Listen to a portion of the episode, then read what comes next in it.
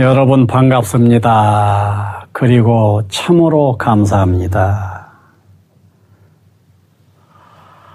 자, 이 시간에 여러분과 함께 생각해 보고 싶은 것, 그것은 여러분들 속에 어떤 꿈이 있느냐 쪽입니다. 그리고 그 꿈을 다시 한번 조명해 보면서 제대로의 꿈을 꾸어봤으면 하는 것. 이런 이야기입니다.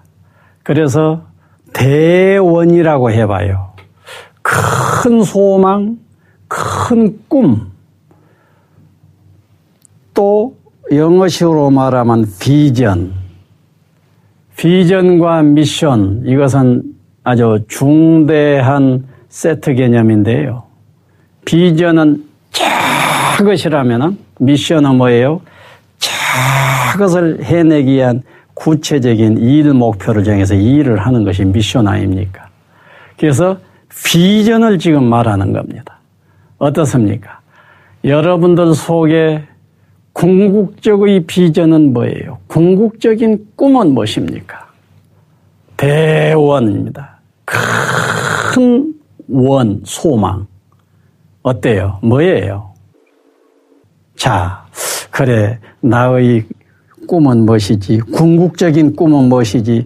아, 나는 10억 부자만 되면 좋겠어. 이것은 대원이 아닙니다. 10억 번 다음에 또 무엇을 할래? 그거 또 무엇을 할래? 그거 또 무엇을, 또 뭐, 또 뭐, 이, 이겁니다. 그래서 궁극적인 꿈입니다. 그 꿈은 내가 권장하는 그 꿈은 있습니다.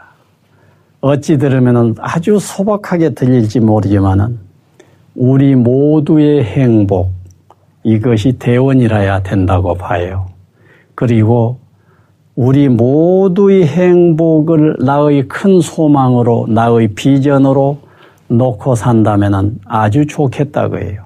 한번 생각해 보세요. 자, 우리나라 사람이, 우리 지구 사람이 전부 우리 모두의 행복이라고 하는 이 대원을 다 가슴에 빵빵하게 활구적으로 지니고 산다고 상상해 보세요. 우리 모두의 행복을 위하여 산다라고 하는 이 신념이 머리에 있고 가슴에서 느낌으로 있고 몸의 어떤 열정으로 있다고 해보자고요. 75 인류가 만일에 그런다고 해봐요. 나라와 나라 사이에 얼마나 갈등이 얼마나 일어나겠어요. 일어난다 하더라도 바로 해소돼 버립니다. 그래서 나라와 나라 사이에 물론 인간 사이에는 더 말라였고 가정 내에 이거 더 말라였고 나라와 나라, 나라 사이에 일어날 수 있는 분쟁들 이거 극소화되어져 버릴 거예요. 정말 중요한 것은 바른 꿈을 심어주는 것이고 심는 것입니다.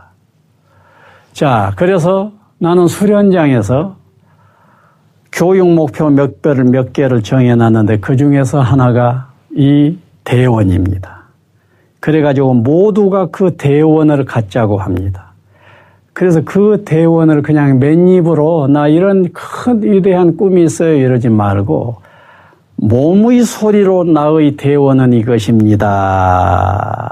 진정으로 나는 내 머리뿐만 아니라 가슴으로 가슴뿐만 아니라 온 몸으로 우리 모두의 행복, 우리 모두의 행복, 이것을 기리고 있습니다.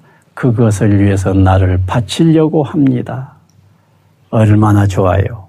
그래서 이 세상 모든 사람이, 가능하다면 모든 사람이 그 큰 꿈을 갖게 하기 위해서 내가 몇 가지, 한 네 가지 정도 권장을 하려고 그래요. 자, 1번으로는 질입니다. 질.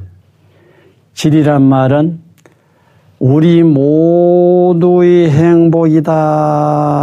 우리 모두의 행복을 위하여 하는 이 마음이 저 뼛속에서 나온 소리가 되게 하라고요. 그래서 사무치는 마음으로 모두의 행복을 비는 것입니다.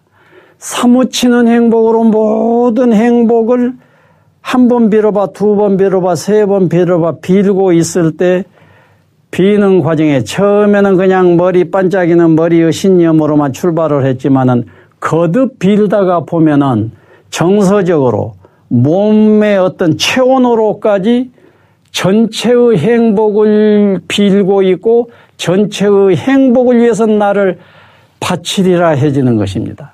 이것이 질의 문제요 진정성의 문제예요. 두 번째는 양의 문제입니다. 양의 문제는 범주입니다. 범주가 처음에는 우리의 행복이라고 할 때 그 우리의 행복이 내 가정 정도에서 끝나는 사람이 얼마든지 많습니다. 그런데 내 가정에서 조금 넓어져야지, 내 직장까지는 넓어져야지, 내 지역사회까지는 넓어져야지, 내 나라까지 넓어지면 더욱 좋지. 내 나라라니 바로 내 나라와 바로 붙어 있는 이웃 나라 사이가 또 문제되지 않겠어요. 그래서 지구 전체입니다. 지구 전체에 있는 전 인류의 행복을 위하여 정도는 아주 기본으로 되어야 됩니다. 더군다나 지금은 이 지구 덩어리가 하나의 가정처럼 되어버렸어요. 글로벌 시대라고 하지 않습니까? 글로벌 시대란 말은 이 글로벌이 한 나라요, 한 동네요, 한 가정과 같은 세상이 되어버렸다고 이 글로벌 개념이에요. 그러기 때문에 어때야 서겠어요? 범주가 내 가정이나 내 나라의 정도에 머물러서는 안 된다고. 최소한 지구까지는 나가야 돼요. 그리고 지구 나갔다 하면 간단해요. 태양계로 나가기는 간단합니다.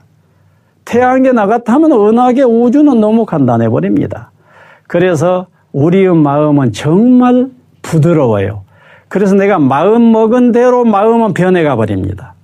내가 내 가정에다가만 내가 고착을 시키고 이러고 있을 때는 가정 공간이 아니다 조금 넓혀야 되겠어 너무 가정이면 너무 좁아 하면은 바로 어때요 내 직장으로 확 넓어져 버린 것이 우리 마음이에요 직장만 하고 있을다 했죠 이것도 좀 좁아 하면은 바로 지역사회 나라 쪽으로 쑥쑥 가진다는 얘기예요 그렇게 이렇게 소프트한 이 마음을 가진 사람들이 왜 스스로 가정이다라는 정도로 딱 국한을 시켜가지고 거기에다 묶어 놓냐 고해요 내 혼은 어쩌겠어요? 이것은 우주입니다.